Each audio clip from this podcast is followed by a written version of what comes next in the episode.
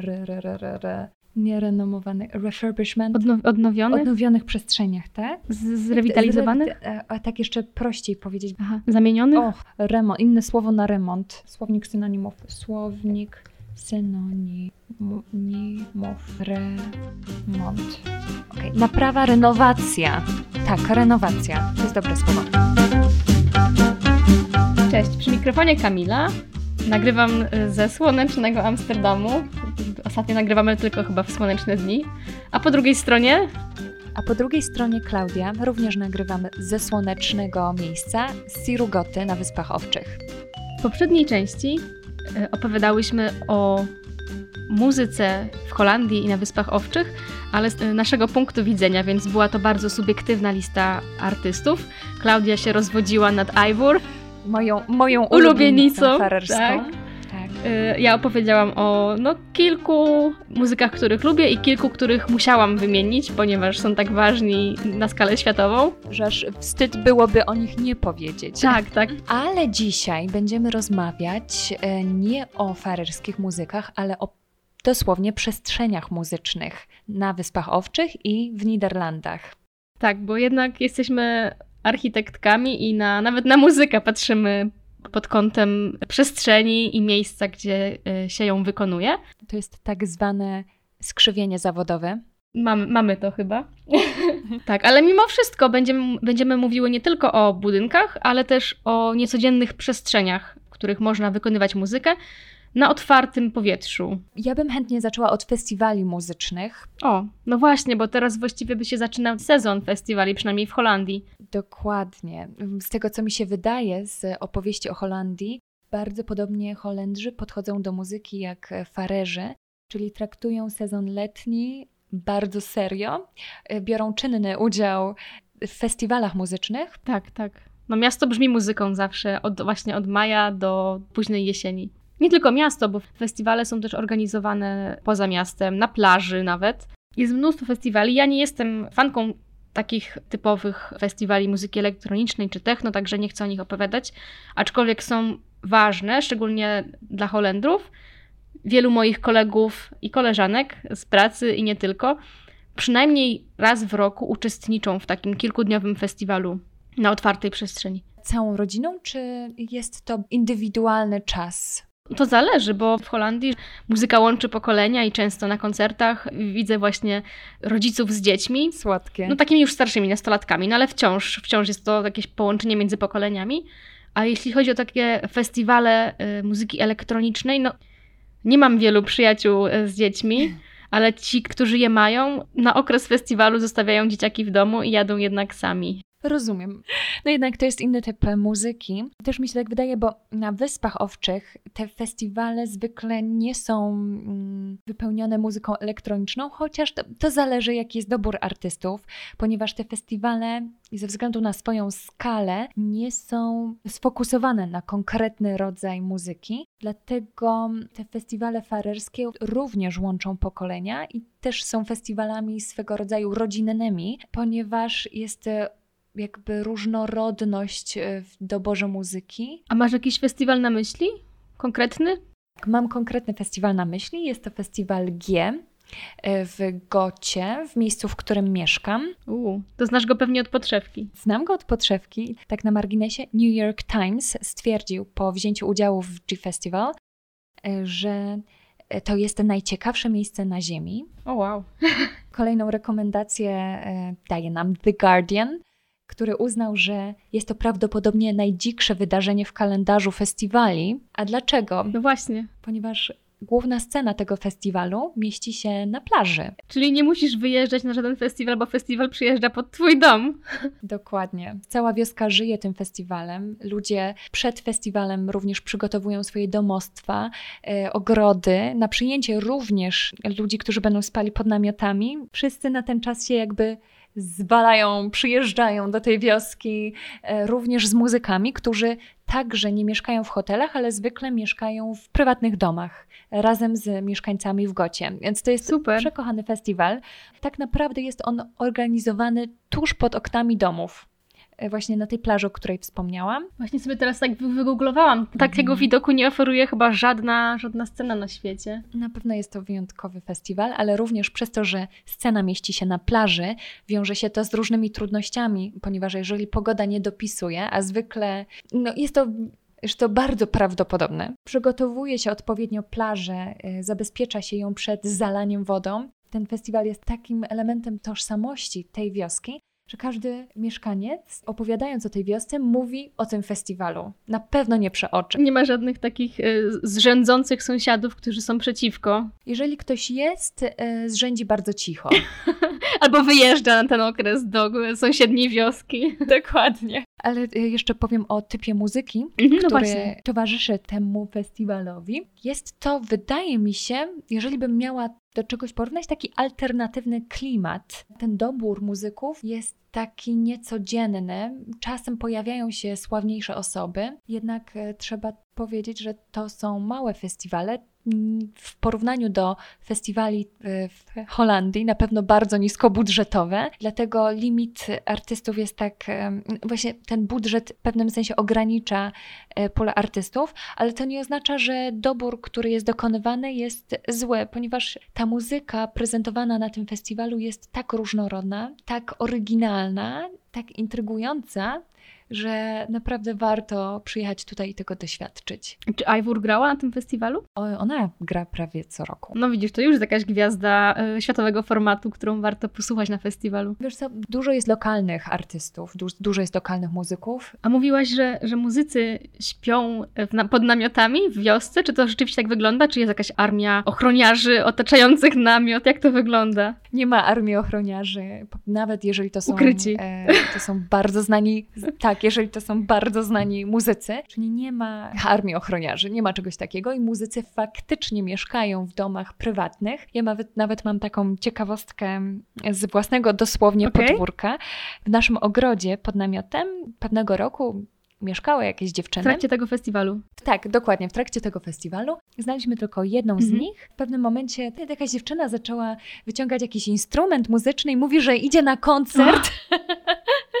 Okazało się, że, je, że um, jedną z tych dziewczyn, która śpi w naszym ogrodzie, to, um, to jest piosenkarka farerska. Żartujesz. Konikas, świetna farerska artystka. Ona często śpiewa jako piosenkarka supportująca Ivor na jej o. koncertach międzynarodowych. I właśnie ona miała przyjemność i my mieliśmy przyjemność ją gościć w naszym ogrodzie. Wzięłaś autograf? E, nie wzięłam autografu. Tutaj chyba nikt nie bierze autografu. A, to w sumie fajnie, bo jakby nie ma takiej bariery między muzykami a widownią. Jakby oni są częścią społeczności, nie są jakimiś bogami, których się czci i od których się bierze podpisy. Dokładnie. A jak te koncerty wyglądają na tej, na tej y, wspaniałej scenie? Y, na plaży? Tak. Cudownie. No, jest e, naprawdę taki klimat Kamila, że ciężko go opisać. Musisz to doświadczyć. Szkoda, że nie będziesz miała okazji w tym Właśnie. roku przyjechać do nas na, na ten Bo festiwal. on się odbędzie, tak? Ponieważ e, odbędzie się na takie 90%, 80%. Tak, bo nagrywamy w maju 2020 roku, tak dla, dla tych, którzy są w przyszłości i nas słuchają z przyszłości. A jeszcze Klaudia, bo mówiłaś e, w poprzednim odcinku o tym, że w trakcie koncertów muzycy lubią gawędzić, opowiadać jakieś historie i to jest doceniane i e, oczekiwane z publiczności. Zastanawiam mnie, czy na takim festiwalu to też ma miejsce, czy jednak, czy jednak jest to bardziej formalne i ta tak zwana czwarta ściana między muzykami a widownią jest zachowana? Ta intymna atmosfera takich małych koncertów nie w stu procentach przechodzi na taką scenę, du dużą scenę, znaczy w cudzysłowie dużą scenę, na tak. większą scenę. Charakter G-Festiwalu jest taki bardziej rodzinny. Muszę przyznać, że jest to miejsce spotkań dla farerów. I, co ciekawe, oczywiście ten festiwal również jest dostępny z, od strony wody. Wiele osób ogląda ten festiwal ze swoich łodzi, co też jest niesamowitym na pewno doznaniem. To mi teraz przypomniałaś o tym, co się dzieje w Amsterdamie, bo wiele miast europejskich w okresie letnim oferuje mieszkańcom sceny w parkach, sceny na otwartych przestrzeniach, na błoniach. A Amsterdam ma taką scenę, której chyba nie ma żadne inne miasto, no może tylko Wenecja. A mowa tu o kanałach, które są y, niesamowitą sceną muzyczną. Kanały? Jak to jest zorganizowane? Jednym z takich muzyków, który odkrył kanały jako swoją scenę jest y, Rainier Sipkens. On pływa na własnoręcznie skonstruowanej łodzi po kanałach Amsterdamu i gra na katarynce i na instrumencie dętym, trąbce y, albo rogu, nie jestem pewna. On zresztą ma swoją stronę www, YouTube'a, jego utwory są na iTunes. No jest taką barwną postacią. W ogóle jak tą łódź zobaczycie, to jest cały po prostu performance. Jest też bardzo barwnie ubrany i jest gwiazdą amsterdamskich kanałów. Właśnie widzę jego stronę internetową, po przekoleś. To jest dosłownie gościu orkiestra. Dokładnie, no bardzo, bardzo to dobrze sformułowałaś. No ale nie on jedyny korzysta z kanałów jako swojej sceny muzycznej. 5 maja mhm. odbywa się koncert transmitowany również w telewizji.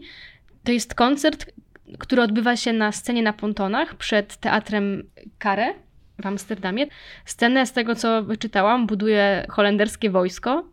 No właśnie w tym roku koncert się nie odbył, no bardzo, bardzo to y, smutne, no ale to jest taka coroczna tradycja, by uczcić wyzwolenie Holandii w 1945 roku. Pod, y, nawiązuję do Twojego fragmentu o łodziach, bo właśnie tam widownia może oglądać ten koncert z własnych łodzi na, na wodzie.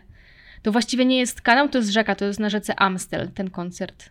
Jak to wygląda? Musisz posiadać swoją łódź, czy możesz ją wynająć, e, czy organizatorzy oferują już e, gotowe łodzie, na, po których po prostu przechodzisz? Nie, nie, to są, to są prywatne łodzie. Y, nie jestem pewna, czy trzeba jakoś się rejestrować, bo w sumie, mówiąc szczerze, sama nie brałam udziału w, w koncercie na, na łodzi az, az lądu, że tak powiem. Y, ale z tego, co mi się wydaje, to są prywatne łodzie. Być może trzeba się zarejestrować, albo po prostu zająć miejsce, nie jestem pewna. Mhm. Mhm, ale brzmi fantastycznie. Tak. No ma tu Super. niesamowity klimat. E, to też ma taką wartość budowania tożsamości narodowej, bo to jest koncert, koncert który transmituje telewizja. No i jest on związany właśnie z odzyskaniem wolności z okupacji. Jaki rodzaj muzyki ten koncert oferuje? To są utwory z muzyki klasycznej, ale też z muzyki popularnej, a też opera. Po prostu takie o jakiejś wartości patriotycznej, mogłabym powiedzieć. Mhm. Na kanałach odbywa też się festiwal właśnie w lecie. W tym roku ten festiwal się nie odbędzie, bo jak na ten moment wiemy, do 1 e, września nie odbędą się żadne wydarzenia, takie zgromadzenia publiczne i, i koncerty plenerowe, mhm. ale co roku właśnie zdaje się w, w lipcu odbywa się Hrachten Festival. Mhm czyli właśnie festiwal y, na wodzie.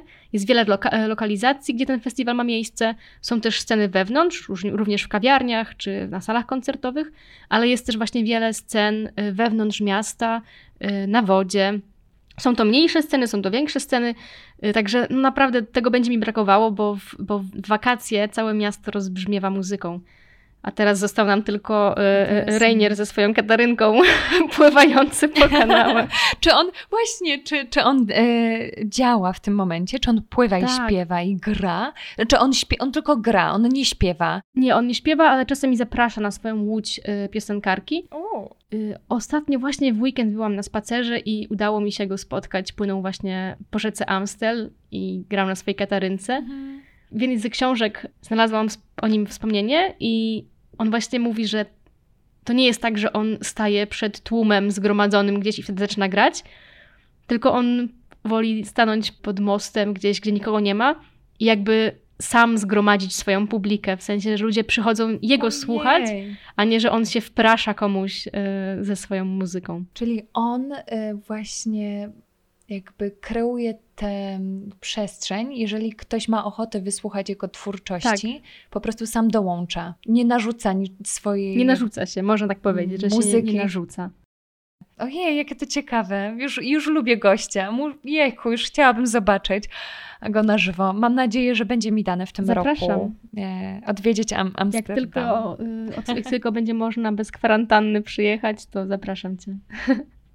kanały to też szansa na taką niesamowitą akustykę, której żadna sala koncertowa nie da. Muzyk Rainier mówi o tym, że lubi stanąć pod, pod takim mostem. Mi się wydaje, że to też powoduje taką niesamowitą akustykę, gdzie ten dźwięk płynie po wodzie, ale też odbija się od tych e, łukowych mostów. To mi przypomina właśnie takie mm, średniowieczne pomysły z architektów, którzy projektowali świątynię w taki sposób, by echo się niosło i jakby tę duchowość albo tą, ten patos tego miejsca tak wzmacniać. I tak samo przypomina mi to jeszcze bardziej taki naturalny twór na Wyspach Owczych, jakimi są jaskinie, o. groty, e, ponieważ tam ta akustyka jest tak niesamowita. To echo, które towarzyszy podczas koncertów, jest przecież naturalnym, jakby w naturalnej przestrzeni wykreowane. To nie jest e, echo e,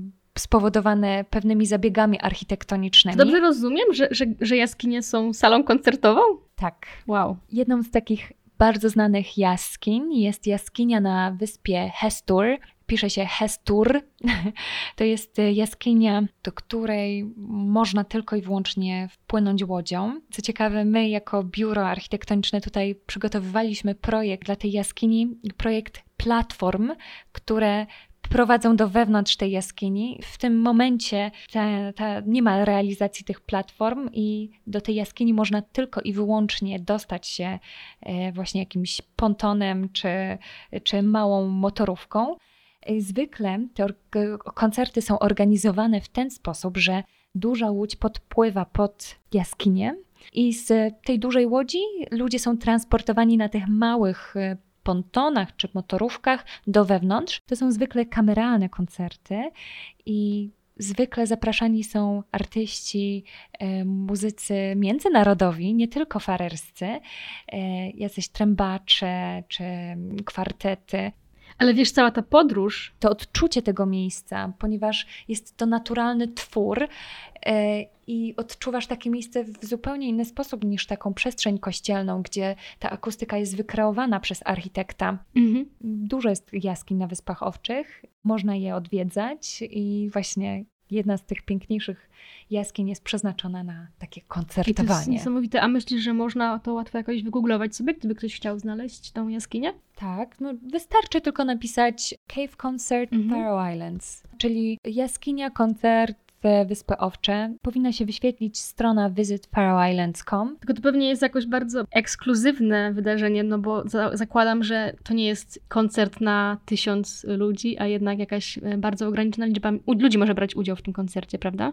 Tak, tak, ograniczona liczba ludzi. To wydarzenie jest bardzo kameralne, e, nie ma tam wielu osób, więc te przeżycia są bardzo takie mm, intymne. Rozumiem. A czy można tego właśnie jakoś połączyć z jakimś piknikiem albo z kolacją na łodzi? Oj, tak, to na pewno, bo właśnie ten kapitan tej łodzi uwielbia gotować. On zwykle e, gotuje coś dla swoich gości, turystów, opowiada również różne farerskie historie i zwykle te rzeczy, które przygotowuje do jedzenia, to są związane z farerską kulturą, czy na przykład czy kultu, farerskimi jakby zasobami wodnymi, ponieważ jest to zwykle um, cała paleta y, owoców morza, które są dostępne tutaj na Wyspach Owczych, które zwykle on sam wyławia, bo on również nurkuje i często te małże, które on serwuje, są właśnie z, e, zbłowione przez niego. Wow. Mieliśmy razem z biurem takie wyjście taką wigilię wspólną właśnie na jego łodzi. To była najlepsza wigilia, jaką do tej pory mieliśmy. Już sobie wyobraziłam siebie na tym, na tym statku. Mhm. No i to jeszcze właśnie tak a propos statku, ta, e, czy nie wiem, czy to się nazywa statek, to jest, czy to łódź. Okay. Powiem Ci szczerze, e, w tym temacie jestem zielona. Nie rozróżniam, nie rozróżniam tych, przepraszam z ludzi, którzy się na tym znają od razu. Możecie mnie poprawić w komentarzu dokładnie o co w tym chodzi. To jest e, chyba łódź, e, taka bardzo mm, tradycyjna farerska łódź, e, właśnie zbudowana w całości z drewna, o ile się nie mylę. E, cały czas ją odnawiają, bo to jednak ona jest takim w pewnym sensie pływającym antykiem. Mm. Zobaczysz tę łódź, od razu ją rozpoznasz. Nie ma takich łodzi poza tą na Wyspach Owczych. Jesteś na zasadzie takiego statku piratów w Gdańsku. Okay. Coś na tej zasadzie, prawda? Poza tą przestrzenią jaskiń mamy jeszcze inny rodzaj grot, bardziej może powiedziałabym groty e, na Wyspach Owczych i ta, ten, ta przestrzeń mieści się u mnie w wiosce ponownie, w stolicy festiwalu G. Jest to tak zwana grota, ponieważ e, to, to nie jest e, jakiś naturalny twór, to jest miejsce zorganizowane w starej fabryce wełny, starej fabryce tak, wełny i produkcji swetrów w, w Sirugocie. I jest to miejsce, na, do którego zwykle zaglądają lokalni mieszkańcy. Wokół są e, elementy, które, sprzęty, które niegdyś służyły do wyrobu włóczki, a później swetrów e, właśnie w tym miejscu. No i tam, w tej przestrzeni są organizowane bardzo kameralne koncerty, bardzo wyjątkowe koncerty. Powiedziałabym, że jest to taki klimat DIY, czyli do it yourself. Wszystko do it yourself, czyli e, zrób to sam. Mm, sofy, e, siedziska, pufy, poduszki, no. światełka, wszystko jest to zgromadzone przez lokalną społeczność. Tak pokazuje, że rzeczywiście to było miejsce ważne dla nich, skoro tak zaangażowali się w jego tak. tworzenie. Paryży mają generalnie w swojej naturze taką takie organizowanie wspólnych miejsc, e, które są bardzo przytulne i in, intymne, a zwłaszcza takich miejsc, gdzie mogą sobie razem wspólnie pośpiewać, wysłuchać jakichś e, e, fajnych historii, czy posłuchać dobrej muzyki. I kto tam w, ty, w, tej, w tej grocie gra? Czy to są muzycy lokalni, czy też zagraniczni? Różnie, różnie. Zwykle to są lokalsi, przeważającej części. E, zwykle te koncerty odbywają się co dwa tygodnie, więc czasem są jeszcze zapraszani e, ludzie z zewnątrz, ale zwykle są to muzycy, jeżeli są to muzycy z zewnątrz, są to bardzo mało znani muzycy i to w większości ze Skandynawii, chociaż to nie, nie jest regułą, ale w większości jednak są to Skandynawowie. Jeżeli już farerzy występują na tej scenie, to są zwykle jedni z lepszych muzyków. Okej, okay, czyli mimo tego, że to jest zrobiona niskim kosztem przez mieszkańców sala w, w małej wsi, to wciąż przyciąga muzyków, którzy znaczą dużo na scenie krajowej. Muzycznej Wysp Owczych, tak. To jest bardzo ciekawe. Super. Przypomniałaś mi tym w sumie o jednym miejscu w Amsterdamie, o którym chciałam opowiedzieć, ponieważ też zmieniło swoją funkcję z oryginalnej funkcji na funkcję sali koncertowej. I też, no może to nie było mhm. takie do it yourself, zrób to sam, ale też zostało przez jakąś grupę ludzi przejęte i zamienione w takie centrum spotkań dla młodzieży i salę koncertową. A mówię tutaj o Paradiso w Amsterdamie. Myślę, że każdy, kto w jakiś sposób z Amsterdamem jest związany, mieszkał tam lub był na jakiś dłuższy okres, słyszał o tym miejscu, a na pewno słyszał coś w tym miejscu.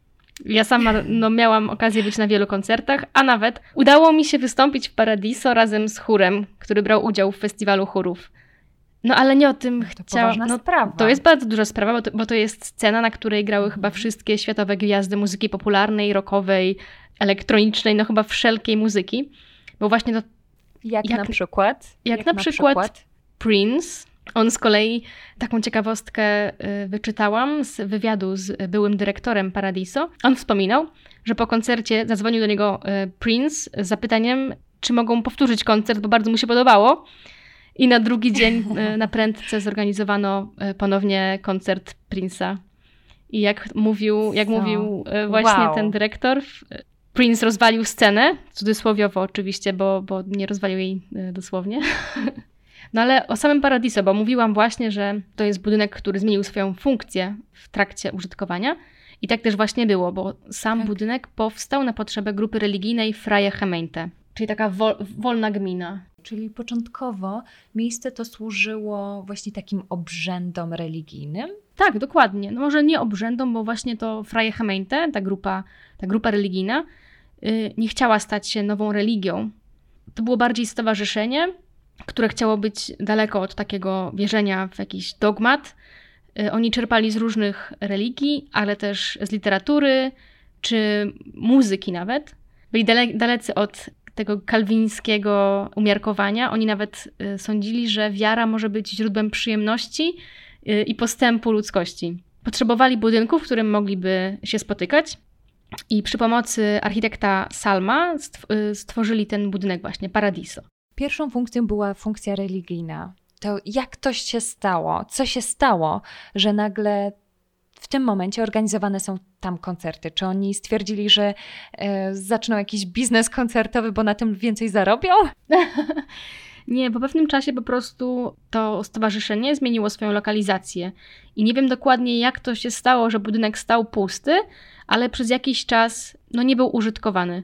Jeszcze może właściwie wspomnę, wspomnę o architekturze tego obiektu, bo nie jest to taki typowy kościół.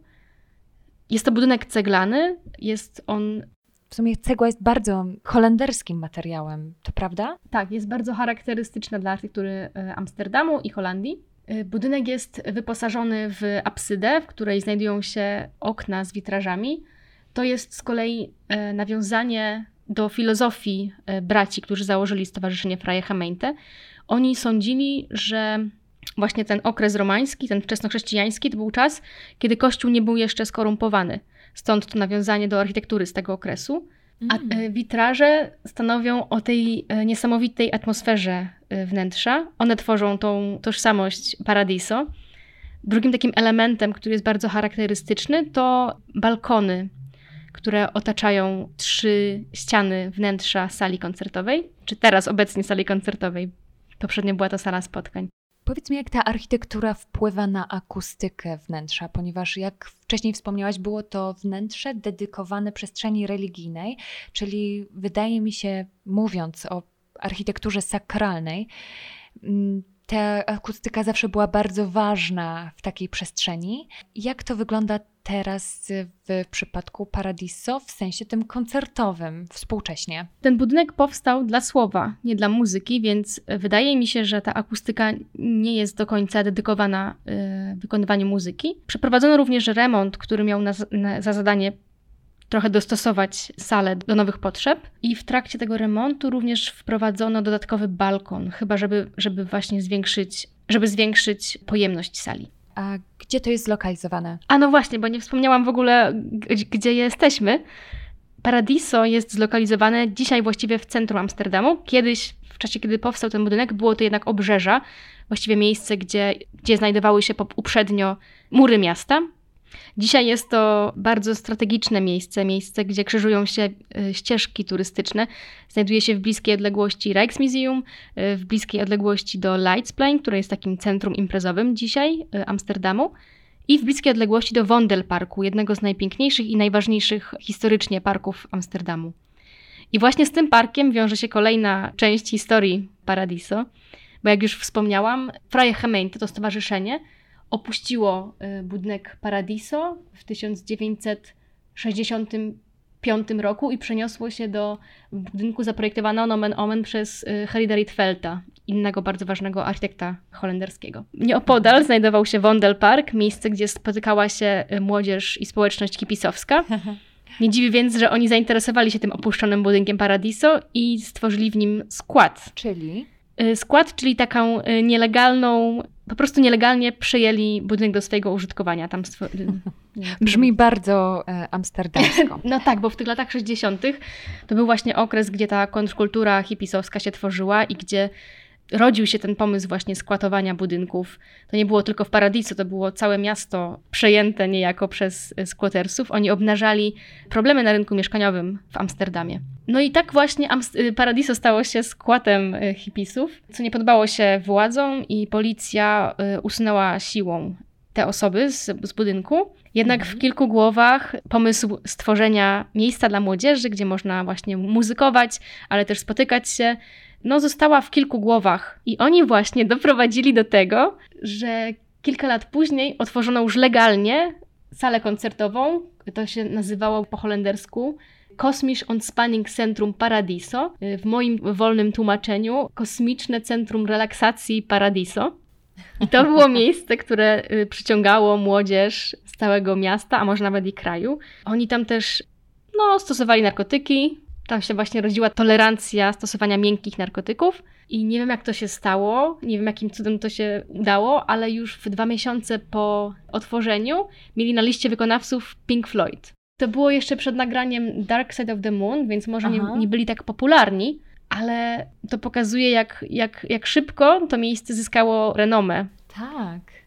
Niesamowite. Jak oni to zrobili Tak. w dwa miesiące? Nie, nie mam pojęcia, wiesz, ale, ale może dlatego, że od samego początku to było miejsce, które przyciągało nowości, które było jakby szło z duchem czasu i oni też zmieniali się z, z duchem czasu. Do dzisiaj to miejsce, ten właśnie dyrektor, o którym wspominałam wcześniej, nazwał e, Paradiso muzycznym Wembley. Nie znam się na piłce nożnej, ale ja to rozumiem w ten sposób, że to jest miejsce, gdzie, gdzie trzeba zagrać. Mm. I Paradiso istnieje już ponad 50 lat i wciąż jest bardzo ważnym miejscem na muzycznej mapie świata. Grały na niej światowe sławy, już wspomniany Prince, czy Madonna, y, czy Adele. Właśnie na jej koncercie był nasz znajomy, jeszcze zanim była sławna, Wow. gdzie wiesz, y, nie, było, nie były to tłumy, ale to była jakaś grupka ludzi zgromadzona przed sceną. Czy w Paradiso obecnie występują jacyś mniej znani artyści? Czy zawsze Tak, e, ta tak. scena jest, po prostu Mhm. obfituje w same takie ikony muzyki współczesnej? Nie, właśnie to jest też fajne w tym miejscu, że oni wciąż wspierają takie wschodzące gwiazdy czy muzyków, którzy mają potencjał, ale nie są jeszcze bardzo popularni. Y, Ponadto oni poszerzają swoją działalność i jakby w ramach Paradiso odbywają się koncerty też w innych miejscach. O, w jakich miejscach? Gdzie się Y, odbywają? Na przykład w Amsterdam Nord. Mhm. Czyli w innych częściach Amsterdamu? Tak, tak. Tol- Tollhouse Town. No właśnie, a propos y, wschodzących gwiazd. W pierwszej części mówiłyśmy, mówiłaś o, o Ivor i właśnie moja siostra y, odkryła, że w październiku odbędzie się koncert Ivor właśnie we wspomnianym Paradiso. Co? Tak, także myślę, że to będzie świetna okazja, żeby się spotkać. Kamila, przyjeżdżam. Nieważne, czy będę musiała przejść dwa tygodnie kwarantanny. I myślę, że możemy też właśnie tak, z takiej okazji nagrać kolejny muzyczny odcinek, może w może, październiku. może nawet z Ivor. A no właśnie, widzisz, to będzie właśnie w tym Tollhouse Town, tam o, o którym wspominałam, Mhm. w, w części północnej Amsterdamu. Też super, też fajnie, jakbyś przyjechała, to będzie też fajnie to zobaczyć. To jest mniejsza sala. Okej. O właśnie, Kamila, słuchaj, no, aż nie wierzę. Ten koncert odbędzie się w moje urodziny. Przeznaczenie, muszę Przeznaczenie. przyjechać. To jest przeznaczenie. Super. Ale widzisz, bo mówiłaś, że, że muzycy farerscy tworzą taką intymną atmosferę w czasie koncertów Tak. i wydaje mi się, że to, że on będzie, że ten koncert odbędzie się w, tej, w tym Tollhouse Town, a nie w Paradiso samym, to właśnie spotęguje to, bo to jest dużo mniejsza sala, dużo bardziej intymna.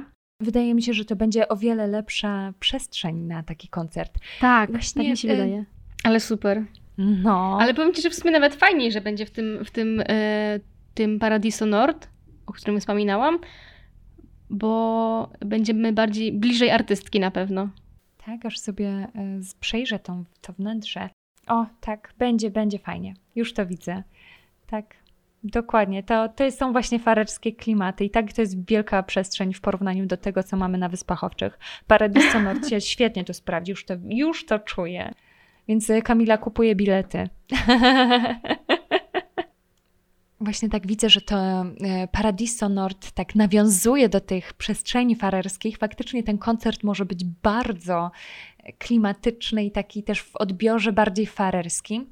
Ale tak sobie właśnie myślę, że nie chcę Wam tak jakby przedstawiać Wysp Owczych tylko i wyłącznie z takiej perspektywy, że my mamy takie, tak mało, tak małych przestrzeni, w których e, doświadcza się koncertów, ponieważ e, to jest nieprawdą. Mamy również bardzo ładny, duży, dużą salę, mamy również bardzo dużą i prestiżową e, salę koncertową w stolicy. Jest to przepiękny budynek zaprojektowany przez norweskiego architekta i islandzkiego architekta w, w latach 80. I czy to jest, e, to jest nowy budynek? Czy też, tak już mówiłyśmy o renowacjach, czy to jest reno- renowacja? Jest to nowy budynek, w sensie wybudowany w latach 70. jako nowa struktura wtedy. E, W tym momencie on nadal wygląda bardzo nowocześnie. To jest bardzo ciekawe zjawisko, ponieważ jak ja pierwszy raz zobaczyłam ten budynek i nie wiedziałam o tym budynku nic, zero. Myślałam, że może ma z 5 lat, że to jest taka nowoczesna architektura. E, Ten budynek powiedziałabym, cieszy oczy nie tylko pasjonatów architektury, ponieważ ma wiele przeszkleń, dużo drewnianych elementów, ma również dach torfowy, czyli ten tak zwany O. trawiasty.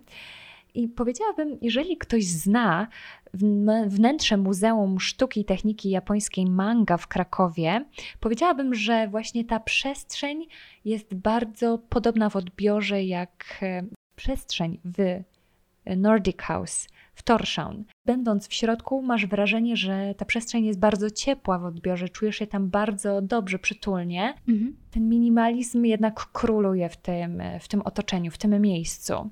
I co ciekawe, od 2014 y, roku to właśnie tutaj dorocznie jest rozdanie nagród, farerskich nagród muzycznych FMA, czyli okay. Faroese Music Awards, farerskie muzyczne mm, nagrody nawet Wyspy Owcze, które mają 52 tysiące mieszkańców, mają swoją nagrodę muzyczną. No właśnie, właśnie. To pokazuje właśnie, jak ważna jest y, muzyka dla nich.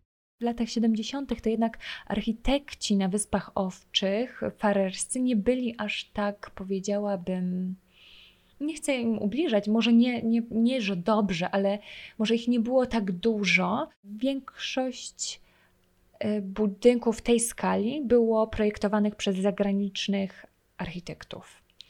W tym momencie się to zmienia, ponieważ Farerzy prezentują naprawdę światowy poziom architektury. Tutaj mieszczą się naprawdę bardzo fajne i oryginalne pracownie, które tworzą dobrą architekturę, której się naprawdę nie mogą powstydzić. Między innymi Twoje biuro. Między innymi, e, tak. Znaczy, no biuro, w którym pracujesz, bo chyba nie jest twoje no, wiesz, jeszcze. Jeszcze. Nie, jeszcze. Jeszcze nie jest moje, no ale kto wie. Holandia słynie z, ze swoich architektów, a mimo to właśnie jedną z takich ważniejszych sal koncertowych w mieście, y, Musikgebouw aan het IJ, zaprojektowało duńskie biuro 3XN. Y, Oni wygrali konkurs na tę y, salę koncertową w 1997 roku Musikgebouw to budynek, który powstał na potrzeby dwóch instytucji. Właściwie połączył te dwie instytucje w jeden budynek i ta hierarchia jest też y, widoczna w architekturze obiektu, bo to są właściwie dwie bryły połączone szklanym, szklaną fasadą i przykryte nadwieszeniem, dachem, który tworzy tak jakby piątą fasadę widoczną sąsiedniego budynku hotelu. Duńczycy są zakochani w swoim duńskim designie i swoim duńskim podejściu do kreowania przestrzeni. Zapewne powiesz mi o takich y, niuansach, takich smaczkach z tego budynku, które pewnie zostały przemycone właśnie ze Skandynawii. To, co charakteryzuje przede wszystkim to miejsce, to otwartość na miasto. Ta przestrzeń publiczna w tym miejscu jest tak ważna. To jest właściwie przestrzeń publiczna otoczona przeszkloną fasadą, w której w samym sercu znajduje się y, sala koncertowa. Brzmi bardzo skandynawsko już, już e, tak? w tym momencie. Bo właściwie tak. ta część publiczna budynku jest otwarta, ale wydaje mi się, że y, cały dzień. Tak naprawdę jest to sala koncertowa y, dla jednej z instytucji i sala koncertowa dla drugiej instytucji, Beam House, mhm. otoczone szklaną fasadą to, co powiedziałaś mi przed chwilką, jest to bardzo takie duńskie podejście do kreowania przestrzeni, zwłaszcza budynków publicznych, które powinny w pewnym sensie nie być tak odizolowane, ale być częścią miasta i żeby tak, ten dokładnie. taki mm, przepływ ludzi był tak bardzo naturalny pomiędzy budynkiem, a jednak przestrzenią zewnętrzną. Tak to ma też miejsce w tej, w tej e, sali koncertowej. Ja bardzo lubię w tym y, budynku poetykę przejścia przez budynek. Główne wejście znajduje się od ulicy Piet Heinkade, ale y, do budynku wchodzimy po moście. Także samo to przejście do głównego wejścia jest dosyć niecodzienne. Mhm. Y, znajdujemy się potem w głównym foyer i po schodach reprezentacyjnych i monumentalnych schodzimy na dół wzdłuż betonowej ściany sali koncertowej. Schodzimy na dół, gdzie znajduje się wejście do sali i też miejsce, gdzie zostawia się kurtki. Na samym, właśnie na tym, na tym dolnym piętrze znajduje się również kawiarnia, y, która jest zaraz przy wodzie. Także ta cała scenografia wręcz y, tego miejsca jest bardzo niecodzienna i bardzo wyjątkowa dla tego miejsca. Kawiarnia jest otwarta oczywiście, więc jeśli macie ochotę przyjść na, na zobaczyć to miejsce, oczywiście można skorzystać y, z kawiarni. No a do tego budynku, jak już wspomniałam, można wejść również, ponieważ jest otwarty. A no i co ciekawe jeszcze, odbywają się też darmowe koncerty. No nie wiem, czy teraz, w tym okresie, ale y, generalnie odbywają się darmowe koncerty w czasie lunchu. O. A we wtorki też są, tak, we wtorki z kolei, z tego co pamiętam, we wtorki, przynajmniej tak było kiedyś, muzycy, y, studenci z konserwatorium muzykują właśnie wieczorami w sali Beamhouse. Mm, ale to brzmi naprawdę romantycznie. To naprawdę Amsterdam jest przesiąknięty muzyką. To, to, nie jest Nowy Jork czy Paryż, który brzmi wręcz tym jazzem, ale dla Amsterdamu właśnie jazz i muzyka klasyczna jest też bardzo ważna. Nie wiem, czy o tym już mówiłam, ale w Amsterdamie znajduje się jedna z najlepszych na świecie orkiestr symfonicznych w innym ważnym budynku muzycznym, o którym nie powiem teraz, może w innym podcaście wspomnę, w budynku Koncerthebau. A wracając do tego Musikgebau, mówiłaś wcześniej o, o surowości, że ci się kojarzy z betonem. To właśnie tak. beton jest materiałem, materiałem sali koncertowej, która jest otoczona właśnie tą przestrzenią publiczną. Z kolei posadzka to drewno, więc takie materiały w sumie y, industrialne, tam się też pojawia stal, to wszystko tworzy taki bardzo, no wręcz industrialny klimat. To też ma chyba związek mhm. z tym, że budynek powstał na y, terenach dawnego portu, więc to wszystko tak się łączy w całość. Łączy. Tak, czyli jest nawiązanie stylistyk, y, nawiązanie stylem, e, zaproponowanym stylem architektonicznym do miejsca, w którym ten budynek powstał. Ale tak mi się wydaje, jak mówiłaś o tych wszystkich elementach, e, jak mm, powiedzmy wchodzisz do budynku, jak przechodzisz przez te różne e, przestrzenie, to jest jakby taka, powiedziałabym, przemyślana, zaprojektowana e, podróż, którą każdy musi odbyć. Tak, na pewno. Masz ochotę, ochotę wejść do tego budynku. Tak, tak. To jest taka wręcz kinematograficzna mhm. podróż co ja jeszcze bardzo, bardzo w tym budynku y, lubię, to ta właśnie sala druga, o której wspominałam, Beam House. To jest sala przeznaczona na wykonywanie muzyki jazzowej. Y, ona jest jakby nadwieszona tej szklanej ryle Musikgebau i jej frontowa ściana jest również przeszklona, dzięki czemu podczas koncertu można patrzeć na miasto, ale o, też jest ona często zakrywana, więc jest taka elastyczność. To może zależy, jaki klimat na koncercie chcą Tak, dokładnie. Pamiętam, byliśmy tam na koncercie, y, na, na, wielu koncertach, ale dwa takie koncerty, które najbardziej pamiętam, to właśnie koncert y, z zespołu Tin Man and the Telephone mhm. i koncert zespołu Mammal Hands. To był chyba jeden z najpiękniejszych koncertów w moim życiu, bo bardzo, bardzo emocjonalny i, i właśnie to taka też intymność tej sali, bo to nie jest duża sala. Ta główna sala, ta betonowa bryła, mieści w sobie 800 osób, a w Beamhouse, tej mniejszej sali, e, która jest nadwieszona jakby z tej przeszklonej e, bryły Musikebał, mieści się 300 osób. Więc to jest znacznie bardziej e, intymna przestrzeń, połączona również z kawiarnią. Mm. Ojej, z tej kawiarni jest tak niesamowity wow. widok również. Wow. I można sobie właśnie z kawiarni wziąć tam, nie wiem, wino, piwo, kawę i zabrać do, do sali koncertowej. O, czyli to są, jakby ta kawiarnia jest osobnym pomieszczeniem, odseparowanym tak, od tej tak, sali. Tak, tak, są jakby dwie kawiarnie. Jedna jest na tym najniższym poziomie, nad wodą, i druga kawiarnia znajduje się na samej górze, właśnie przy Wimhausie. Fajnie, że o tym powiedziałaś, bo mi się tak akurat przypomniało, e, bo farerskie przestrzenie zwykle są zintegrowane. Jak mówiłam wcześniej, podczas koncertu jest ten aromat kawy e, wokół, a to dlatego że kawiarnia jest częścią sali koncertowej. Może nie w Nordic House, ponieważ jest to taka typowa, dobrze zaprojektowana przestrzeń koncertowa. To z kolei w, w Holandii odbywają też się koncerty w, w, kawiarniach, także to też można doświadczyć, ale ta sala jednak y, Beam House jest bardziej formalna. O, dlaczego tak się dzieje, że te kawiarnie są częścią budynku? Wiąże się to z tym, że przestrzenie muzyczne na Wyspach Owczych są w większości wykonane w starym budownictwie, w budynkach po renowacji. A wiadomo, ten Nordic House e, to jest budynek, który został zaprojektowany celowo pod funkcję koncertową.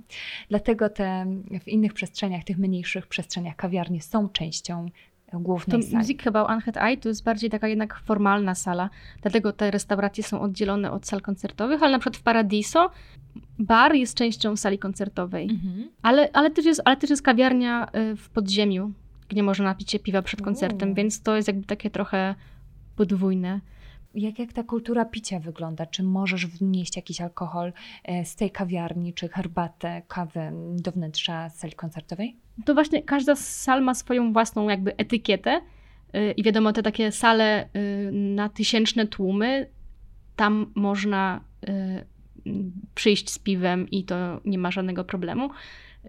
Z kolei w Paradiso również bar jest częścią sali koncertowej, więc też można w trakcie koncertu pić alkohol, czy nawet kawę, czy cokolwiek tam chcesz, już tak nie tylko alkohol. Z kolei właśnie Music About to jest, jest to budynek, który mieści w sobie jakby dwie instytucje. To o tym powinnam, od tego w sumie powinnam była zacząć, ale jedną z tych instytucji jest właśnie muzyka klasyczna, a druga to muzyka jazzowa. Więc na tą salę z muzyką klasyczną nie wnosi się napojów. Y, jest przerwa i, na sam, i przed koncertem, i w czasie przerwy y, są rozdawane napoje. Jest to zwykle sok pomarańczowy, wino y, czy woda. Ale to się odbywa w przerwie albo przed koncertem. W trakcie koncertu nie można wnieść na salę nic, bo to jest muzyka klasyczna, to jednak należy zachować jakąś etykietę. Z kolei w tym Beamhouse, gdzie gra się muzykę jazzową, y, można wnieść y, sobie y, filiżankę y, kawy czy, czy piwo. No wiadomo, czasami się zdarzało na koncercie, że komuś się przewróciła szklanka i to było trochę, no no słabe, nie? Ale, ale, mhm. ale, ale mo można, można rzeczywiście y, wnieść ze sobą coś. Powoli nasz czas antenowy dobiega końca, a Kamila mi obiecała ciekawostkę, więc proszę zdradź ją. Wydaje mi się, że temat muzyki jest tak obszerny i ja też mogłam mówić o tym godzinami, ty pewnie też. Na pewno wrócimy do tematu.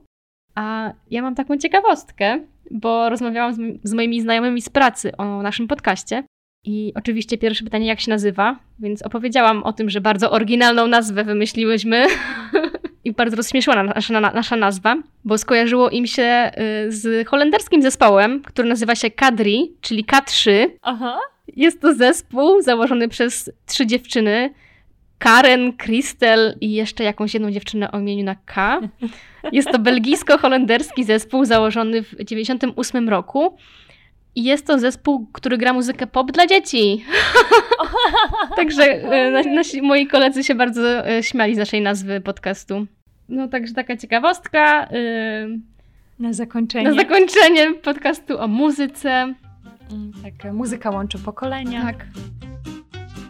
Cieszymy się bardzo, że odbyliście z nami podróż po przestrzeniach muzyki w Amsterdamie i na Wyspach Owczych. Jest to temat dla nas bardzo ważny, ponieważ obie uwielbiamy temat muzyki i e, chciałyśmy Wam chociaż w takiej malutkiej pigułce przedstawić zarys artystów. Ja mam straszny niedosyt. Ja też mam niedosyt. Tego jest mało. Tak, miałyśmy jeszcze w planie dużo, dużo, dużo więcej i myślę, że to jest e, taka dobra myśl, żeby o tym powiedzieć jeszcze kiedyś, o takim, o temacie muzycznym. Z mojej strony to, co podobało mi się w Twojej opowieści o Wyspach Owczych, to, to zacieranie się granicy między muzykami a, a widownią. To jest coś bardzo wartościowego, wydaje mi się. I coś, co chyba każdy, każdy uczestnik koncertu trochę jakby pragnie, nie? Takiej reakcji od wykonawcy, mhm. możliwości interakcji. To chyba jest ważne na wyspach, prawda? Tak, tak. A z kolei mi się podoba w Amsterdamie to, że w porównaniu do Wysp Owczych wy wychodzicie z muzyką mm -hmm. na zewnątrz i te kanały żyją, ta muzyka jest wszędzie, e, pomiędzy budynkami, nie tylko wewnątrz, jak to, jak to ma miejsce na Wyspach Owczych. No, można powiedzieć, że poza festiwalami, bo festiwale zwykle są na zewnątrz. Ale masz rację, rzeczywiście tutaj muzyka wychodzi na ulicę, muzyka jest, no jest wszędzie, więc rzeczywiście fajnie, że o tym wspomniałaś. Dziękujemy za mhm. dzisiaj.